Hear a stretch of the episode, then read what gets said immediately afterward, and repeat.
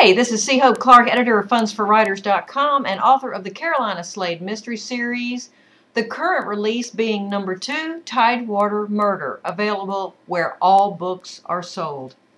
Welcome to podcast number three How Can You Not Brand Yourself? I was feeling particularly chatty online one afternoon after having been away from all the social media intensity for a couple weeks, and I stopped off at a writer's bucket list on Facebook. Uh, this is managed by Dana Sitar, and check it out. I, I love the group. A writer asked if anyone had a brand and why they cared to have one.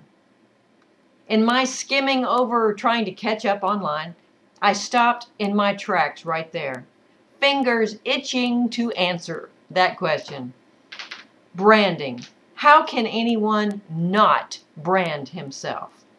My answer to her was this Branding is the manner in which people instantly recognize you. Don't we all want that? Rather than us being lost in the frenzy of so many others out there, it's a way to be seen and heard without having to say, This is me, this is what I do, this is why I'm important.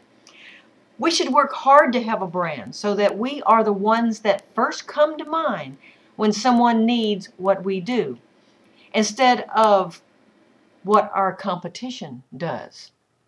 There are so many reasons for branding. Mine is Funds for Writers on one hand, The Shy Writer on the other, and ultimately author of the Carolina Slade Mystery Series. The last one is least known of the three, and I'm working on that. I started with a fantastic cover around a strong story, not to mention a nice publisher. That cover is part of my brand, as its format is used for all the books in the series. But as a freelance writer, pick how you'd like your name remembered. You don't have to just be an author. Then put that name on everything you do in a certain font with a tagline behind it. Say it, type it, forward it, etc., so that it's you. There are just too many writers out there not to have a brand. You know, we wear certain clothes and we cut our hair a specific way. We prefer particular makes of cars. We eat in certain brand foods and not others. We're consistently identifying, i.e., branding ourselves with our choices. How we write, who we're friends with, who we work for. There are so many sayings out there from sages going way back for centuries about how we are remembered by the company we keep or the character we develop. Yet, when it comes to a writing brand, we get all deer in the headlights, and because we aren't sure what that means or how to achieve it, we discount it. Do we really need a brand? Let's look at it in reverse. If you do not have a brand, what happens to you? Nobody sees you. Nobody knows who you are. When do people remember you? When they put you with a familiar item. Something familiar to them has to make them click on you.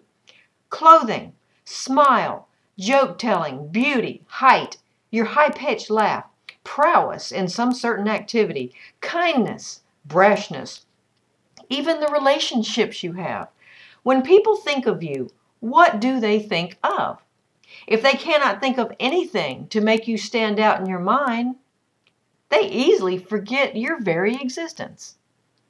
So, how in the world can you ever consider not having a brand? Let's paint you with a broad nobody brush for a moment. Let's say you read everything and anything. You eat everything and anything. You don't like or hate anything. You vote for anybody. You avoid being good or bad, high or low, first or last, happy or sad. You fight to remain anonymous. Now, how does that feel not being branded? Everybody has a brand of sorts. We already know what a brand means. It's a shortcut to being remembered. You already use branding in your everyday life. Why not use it in a manner that counts? Thanks for listening, y'all. This is C. Hope Clark, editor of Funds for Writers, and author of the Carolina Slade Mystery Series. You can find me at chopeclark.com and fundsforwriters.com. I'm signing off today saying you can't help but be branded. Why not be proactive and choose how it's done?